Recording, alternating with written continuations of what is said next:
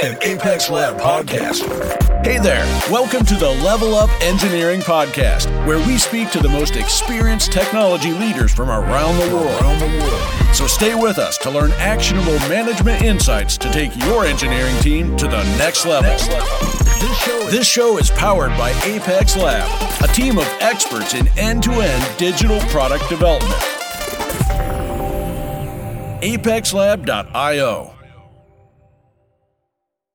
Welcome, everyone. Karolina Tóth speaking, and this is the Level Up Engineering Podcast. Today, my guest is John Ford. He's um, worked at many companies like Vodafone, Philips, or G E, but right now he is the V P of Engineering and Site Leader at LogMeIn Hungary. Welcome, John. Thanks very much, Karolina. I'm very proud and uh, happy to be your guest today. Thanks for joining us. Please tell us a bit about um, yourself and what you do, what your passions are. Okay, so you can probably tell that I'm English. I've been living in Hungary uh, since two thousand six. I actually have dual nationality. I'm Hungarian as well now. Uh, this was my workaround for the Brexit project that has been ongoing for a while. My job really, well, my career has been I T in every way, shape or form. Um, I started coding when I was about ten or eleven years old. I had a bit of a break when I went to university. I actually studied languages at Oxford. I got my bachelor's and master's. Uh, I traveled around a bit. I worked in uh, Italy, lived in Italy for a bit, and met my wonderful Hungarian wife. And that's what I'm doing here in Hungary. But in the meantime, we did live for about ten, eleven years on the south coast of, the, of, of England in the U K. Career-wise, so I've worked for a, a lot of companies. I've done, you know, I T projects, um, configuration consultant, operations management for small companies, startups, but probably mainly for large enterprises. The last ten years or so, I've been setting up tech centers in Budapest. This is my fourth one that I'm currently growing, building, running. Uh, LogMeIn probably doesn't need any introduction to anyone from Hungary. It's uh, very well known on the local market. It's probably the most successful Hungarian startup, or one of the most successful Hungarian startups, uh, certainly in the software area. And uh, we have a, a large team of great people developing, delivering, and supporting SaaS native work from anywhere solutions, I guess, is the shortest way to explain it.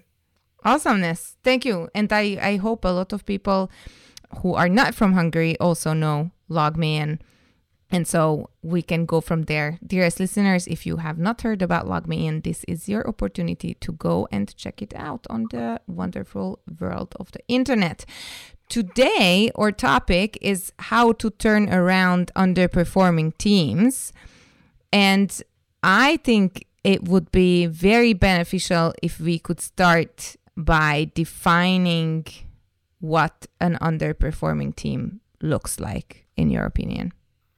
Yeah, so that's probably the key first step, is to find out whether your team really is underperforming. So usually there's quite a lot of opinions out there, and uh, you need to check, you know, with a few stakeholders and kind of triangulate the perspective on the team.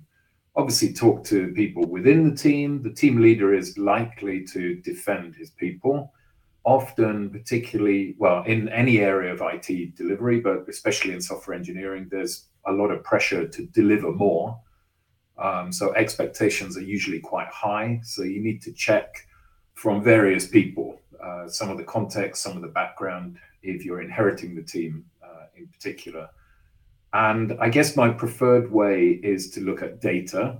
You know, look at some team performance, look at maybe some appraisal ratings for members of the team, look at attrition numbers over the previous six months or so, but also look at kind of, if you have the data to hand, the velocity of delivery and how much value that is seen to be generating. So how much is the team delivering? How much is the team releasing to production? And are they working on the right stuff? So are they kind of being pushed by a particular stakeholder to the detriment of other priorities? Try and get that triangulation. And I guess it's worth saying as well that I value diversity within a team. So I don't just mean, you know, gender or racial diversity. I mean, having different people in the team. Probably the worst thing I could imagine is having a team full of people who are just like me, because we wouldn't get a great deal done. You know, you need your kind of sociable person, you need your stand up and tell you why it's not going to work person, you need the detail obsessed person, you need the ideas person, the executor. And uh, so sometimes people don't particularly like people who are not like them, and they might accuse them of not performing. So you need to get a kind of objective reality check on these things. How nice. It sounds like you are very much a data-driven guy. I try to be. So, so if we are looking at all these numbers, what are some of the exact signs? I don't know, like, is there a, a perfect velocity under which you have to pay attention? Uh, so the short answer is no. It depends on the situation. But to answer your question, I think you can look at the allocation of effort across the team, because there are kind of four or five things that every software engineering team needs to work on. Uh, one is obviously delivering new features, but those features could be functional, uh, customer-facing features, or they could be technical improvements, which are maybe not obvious to the users, but are just as important. You will inevitably, unfortunately, always get defects, uh, either from testing or in production. So you will need to work on maintenance, support, and uh, probably within that bucket, you know, there's training activities, there's knowledge transfer, there's bringing new people on board. So there's a whole maintenance side of things. Unless you're working on very much the brand newest technology, you will also incur technical debt as time goes by. So tech debt is not necessarily a bad thing. It's kind of like getting old. It's inevitable. But for one reason or another, and it might be a deliberate decision to cut some corners in order to launch a new product on the market quicker, or it could be that technology has changed over time. Uh, some of my products are quite old. If you have a code base that's ten, fifteen years old originally, some things like maybe video components or media platforms uh, change, and maybe you just haven't quite got round to spending the engineering effort to um, to swap those components out. All these things are tech debt. Now, the problem is that tech debt tends to get neglected because the business don't want to hear about you tidying up your own house.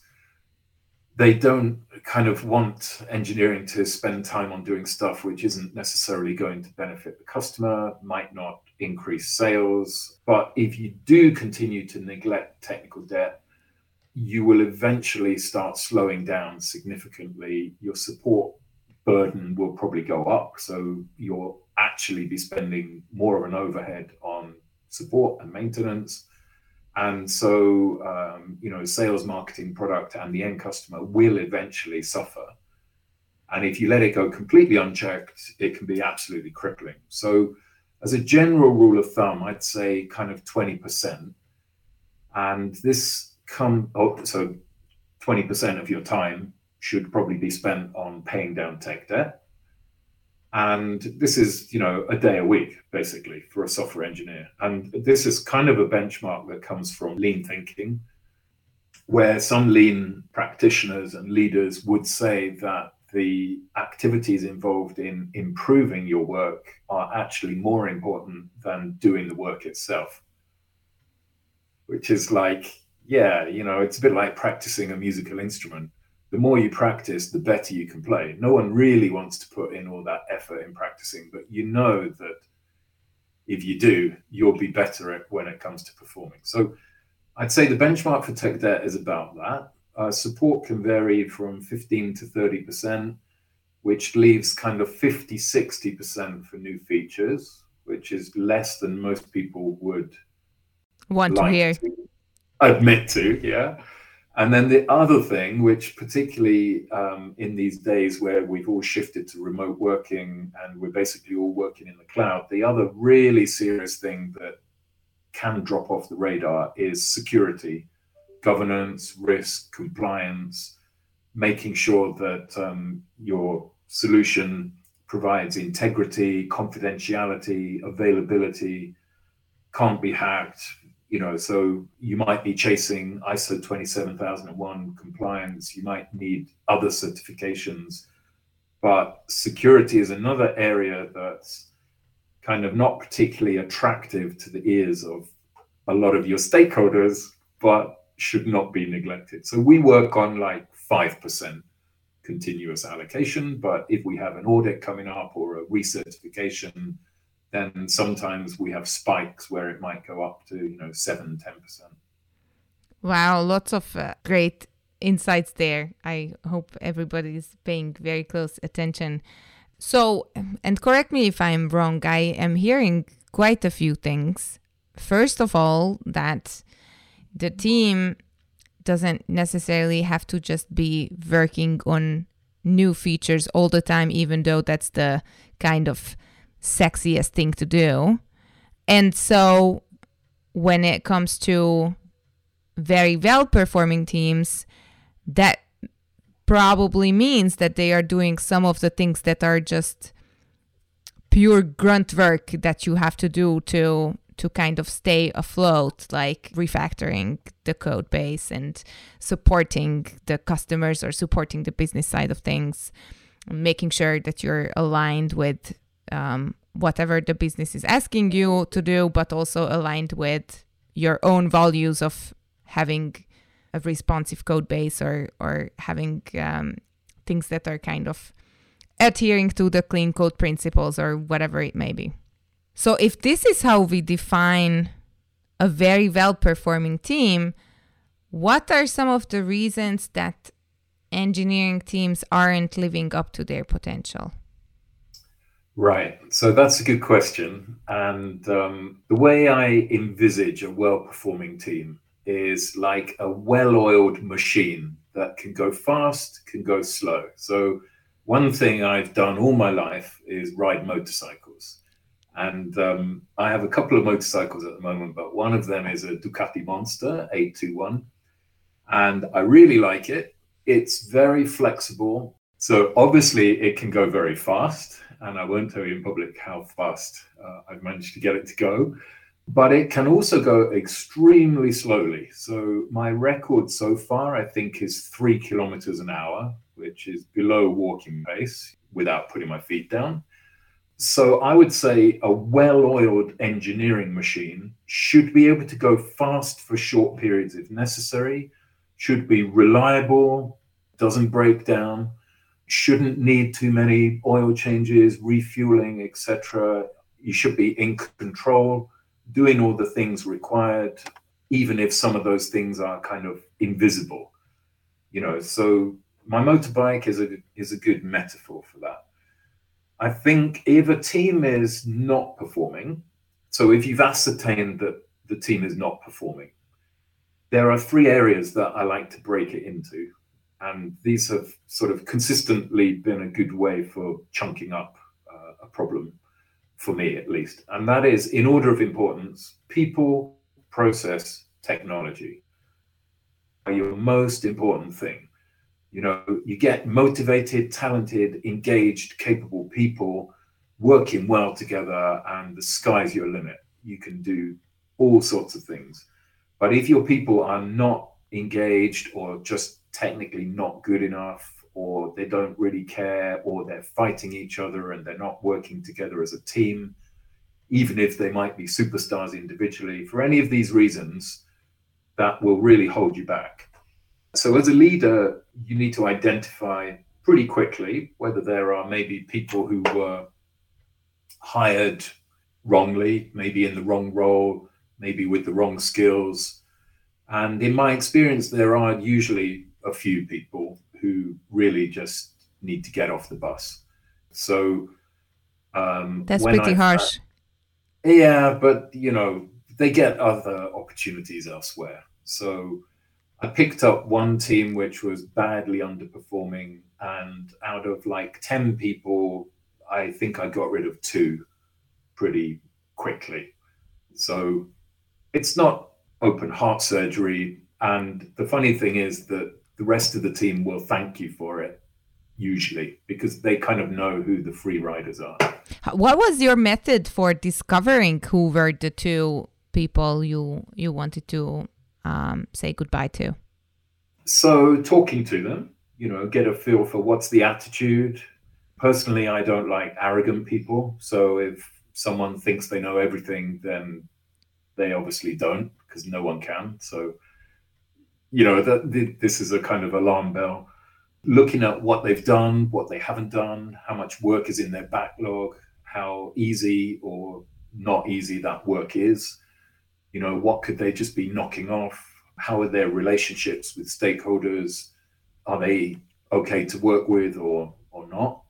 You know, so some kind of human interaction problems. But then there's another area which I mentioned is engagement. And this is where the leader can do a lot. So just with people, I think open, honest, transparent communication, where obviously there's some things that you can't tell, but don't hold information back. Make people realize that if they come to you with something confidential, you're not going to pass it on. And make sure that there's a level of trust that gives them a psychological safety net to come to you and, and share things. Obviously, you don't want to be the agony aunt and you don't want to listen to everyone's problems, but on a professional level, they need to be able to trust you, and you need to show that you've got their back, you know, of your people. So putting in place that level of trust can drive engagement quite high. Then the next step on the people side is empowering. So some leaders get to the position where they were basically just the best technical person, or for some reason they've got to a position which maybe they're holding on to stuff that they probably need to let go of. A while ago, I think it was about two thousand two, so it was a while ago, I'm showing my age now, I kind of made the decision to move away from technology specialist, so away from the technical track to the management leadership track. And because technology changes so much, you're never going to be able to keep abreast of all the developments and maintain the same level of knowledge over the years if you're not doing technical activities all the time. So you need to kind of let it go and delegate those activities, find the best people for those activities, and then empower them, trust them, delegate them to do this stuff instead of creating a bottleneck yourself by being that bottleneck. And then empowerment goes a lot further. You know, you need to let people make decisions for their area, give them clear guidelines, clear frameworks. You know, so this is your scope, this is out of scope. It's a bit like with children. And then just let them do their job, because most people, there's a little video on uh, YouTube by a guy called Dan Pink about motivation for software engineers. And I think he's dead right. It's like right. Finding some purpose, having a degree of autonomy, and then just trying to do the very best you can. And most people want to learn and grow. Most people want to do a good job. So if you give people a degree of autonomy within their work and then support them to improve and let them get on with it. And, you know, if there's a purpose there as well. I mean, LogMeIn has very much found a purpose during this global coronavirus pandemic, where we are keeping thousands and thousands of companies afloat and enabling them to work remotely with all their people, control their devices in a safe, secure way, enabling conferencing and communication. So, you know, that purpose is great. If you want to work for a cigarette company, that's your choice. But, you know, purpose is the cherry on the cake, I think. Right. It's the the guiding star. Oh, my God. Really, just like lots of great stuff. I'm just sitting here just like nodding like, yeah, that's right.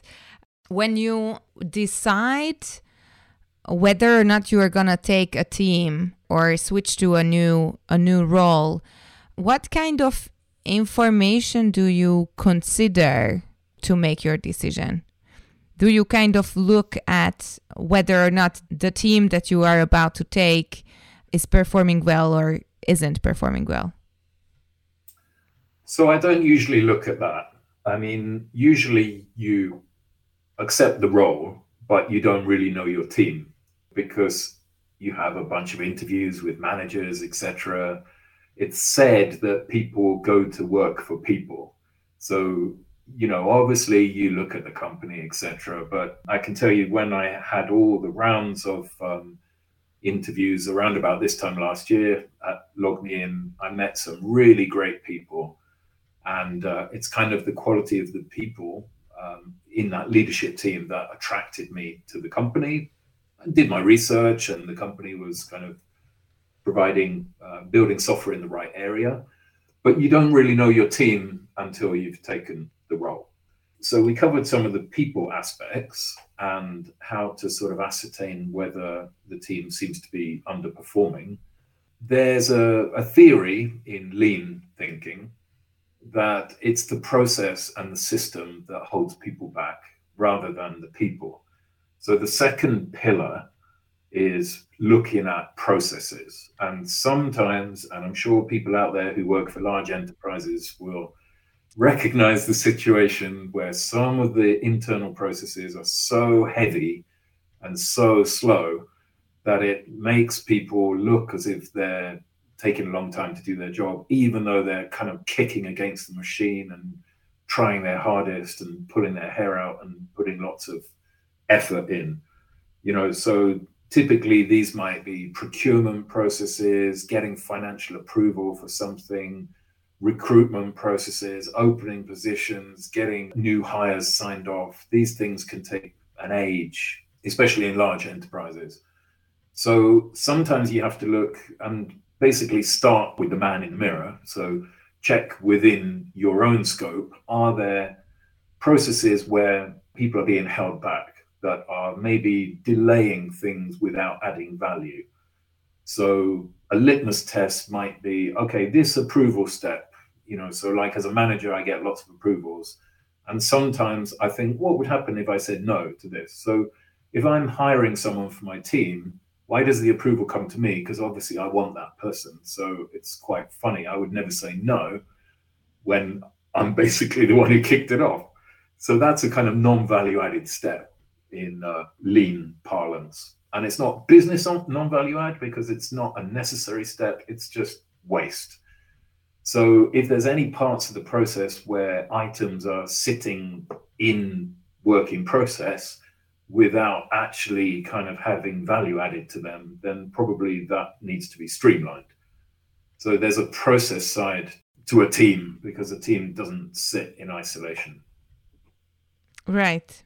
Would you say a few words to that? Uh, some people, especially while they are not as skilled or as experienced in their roles, perhaps need more processes to kind of hold them, I don't want to say accountable, but hold them in safety as so that they are doing the right things. Um, while maybe more senior colleagues who know the ropes and have the most experience within the team are the people who are held back by the processes? Yeah, potentially. So if we think about software engineering processes, so rather than, you know, financial approval where there's a bigger picture where someone needs to know that we're keeping within our budget, you know, but if you think about software engineering, you should have checks and balances in place. I think I read somewhere, it's maybe even a Google maxim, that the statement is even the most junior person should be able to deploy to production. And the reason is because, you know, they have the checks and balances in place. So maybe they have an automated test suite that at the point of deployment basically checks automatically that there's nothing that's going to break the system. So that kind of process is uh, is adding value. So it's a self-secure process. Yeah. Kind of. I mean, another example might be something like the end of sprint readout to stakeholders. So we could just say, yeah, we're done. We've met all the requirements. We've released it. But to get the kind of buy-in from all your stakeholders and to demonstrate the progress that you're making and the value that engineering is delivering, that even a short demo of working software is really great to show that, you know, we're done, we're ready, this is what you're getting. Maybe you've reduced the scope slightly because some items weren't finished in time to be released. So this is a process step that you're not, it's not just an agile ceremony. It brings value by aligning people, showing them what you're doing, what you're delivering, um, aligning their expectations. This is a, another example of a, a process step that brings value in my mind. Right, right. So we have talked about a lot. We talked about people and we talked about processes and we somewhat touched on the technical readiness of the individuals.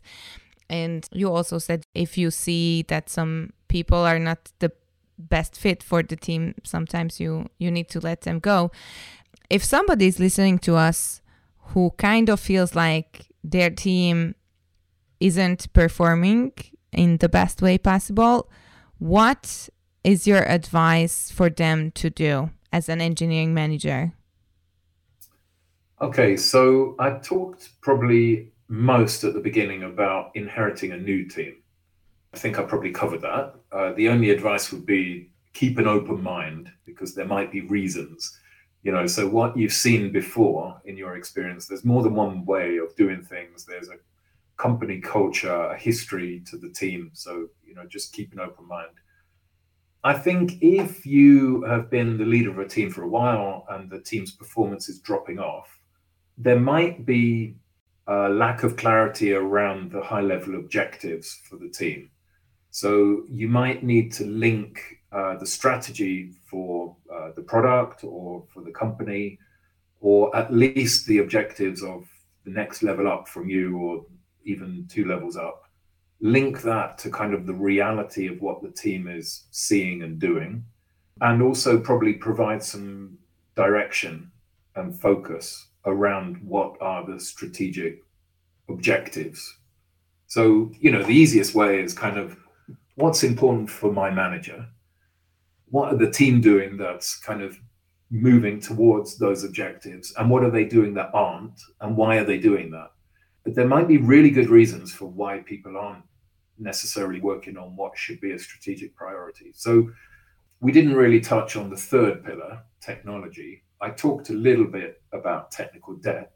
I guess in the past, I've been a very big fan of standardization, consolidation, rationalizing an enterprise portfolio. I think this is maybe sort of, you know, the uh, maybe the previous age of I T software. So now I think we're more in kind of the end user drives the solution. So if anything, the landscape is going to be more and more heterogeneous because, you know, now users can go and install an app.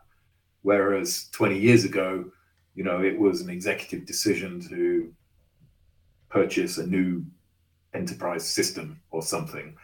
But whatever happens, if you have kind of a huge number of different software solutions or, you know, maybe tools which are, have overlapping functionality, that level of complexity just slows down the team. And particularly, you know, there are other ways to measure complexity, not just the number of tools, but maybe the seriousness of the requirements going through the tools. There's multiple ways to kind of figure out whether your environment is not just too complex for the team to get their heads around. And software engineers are very smart people, but there's no point putting extra obstacles in the way. So that's where technology can get in the way. Also, you might be kind of working on similar types of products. Maybe some of them are more legacy than others. At LogMeIn, we have some remote control and remote support solutions with very large blue chip customers, but quite old code bases. And they're delivering a lot of revenue, you know, hundreds of millions. But some of the technology and some of the functionality is overlapping. So my advice would probably be look across the architecture and look across some of the components, see if you can reuse some components.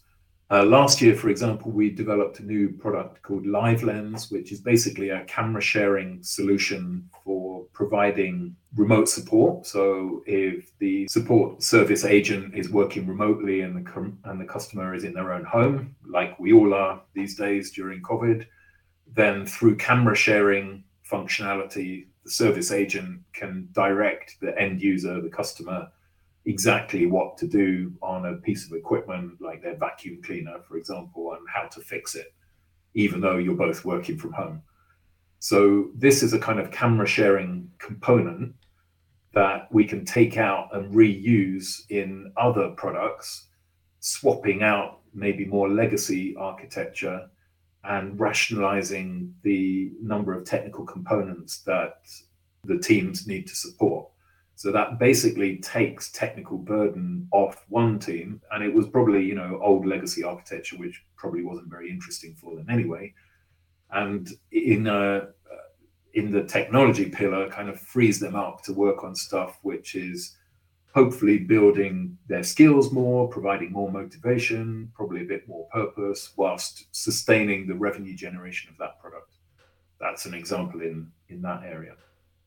It kind of sounds like when you are talking about the technicalities and when you're talking about the team, that in both cases, the leader needs to either maintain some sort of a distance or has to be able to consciously, mentally step back and and look at kind of the underlying structures or the bigger picture of either thing, the the team or the product. Yeah, I think so. I think you have to kind of trust the people coming out of college these days, you know, they should have been taught agile development methodology and kind of the right way to do stuff, at least in theory. So back to the motorbike example, have your hands on the handlebars enough to make sure that it's going in the right direction. But people do like to be in control of their own destiny. So you do need to be able to step back. And I guess another thing that's worth saying is that, you know, software engineering is probably one of the most complex activities known to man. And it devolves, and women, and it involves an awful lot of concentration, focus, really deep focus. So every time you as a manager or a team leader go and interrupt someone, it takes them a long time to get back into the zone. You know, it's not like, you know, working on a production line in a factory where someone can turn around and have a word with their supervisor and then get back to making things. You know, it takes a probably if you're disturbed, distracted, if you have to switch context, um, it can... It can take um, quite a lot of time to get back in the zone and get back up to productivity. So as a leader, I try not to disturb people too much. So as an example, I try not to organize too many all hands or global conference calls unless there's really something to say, because you're basically, you're not just taking the time of all those people, you're also taking their concentration and you're distracting their attention from their real work. Because, you know, engineers can do a lot of stuff. You know, we can fill in Excel spreadsheets, we can write Word documents, and we can code. And loads of other people can do the spreadsheets and the Word documents, but they can't code. So we really should leave engineers to code because they're the only ones who can do that. You know, and if, if anything, try and take that other stuff away from them so that we let them get on with what they're being paid for at the end of the day. It's a nice way of uh, putting that. So what's your What's your rule of thumb for getting in touch with with the software engineers? So we talked about, you know, like making sure that they know where the product or the project is going. They know the company perspectives and they know how they are aligned with their their own goals and how they are one useful part of a bigger machine, if we are back to the Ducati example. But um, when do you make sure that they know all these things? How often can you disturb them with such information? I am putting disturbed in air quotes here. Yeah, so I try and run like a quarterly all hands, so once every three months.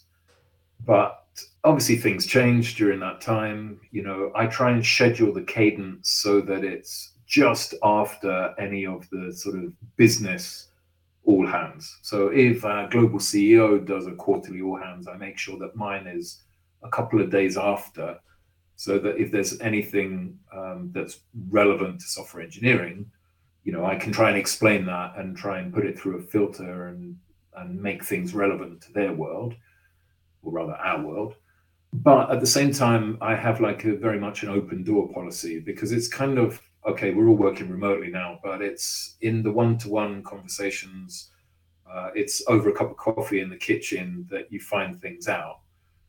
Uh, people are unlikely to say stuff in an open meeting, particularly software engineers who tend to be slightly introverted anyway. And then I guess there's certain messages which actually go both ways, you know, so there's certain messages to take from the engineering team to teams outside of engineering. To give you an example, someone who might be rushing to deliver new features for a large customer needs to understand that if we haven't tested them properly, if it hasn't gone through the right kind of environment of, you know, test and deploy, then there might be issues in production. So we're not trying to be obstreperous in engineering. We're not trying to delay the process. We need to explain and communicate that.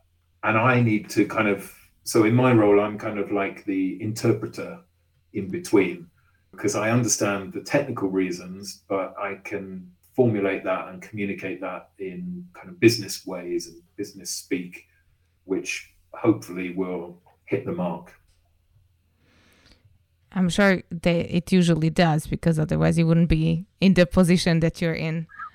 Um, so we are about to reach the, the end of our conversation. And I'm just wondering if there is a story that you could share with our listeners where you used the tools, the tricks and tips, and successfully or unsuccessfully, if it's a more interesting story, turned around an underperforming team into one that reliably and happily is performing well. Yeah, okay. So the one that springs to mind is a team that I inherited. I used to work for a company in the U K. Then I left this company for a few years and went back in a different role, a more senior role as a managing technical architect. But within a couple of weeks, word had got round about who I used to be, what I used to do. And so I was brought in to basically turn around a team that was doing exactly what I had been doing a few years before. So I was like, okay, you know, it's a kind of short-term project. I got on to the client side, because this was a global consultancy. And uh, I made quite good connections with, you know, the customer, the customer management, the um, basically technical representatives from the customer.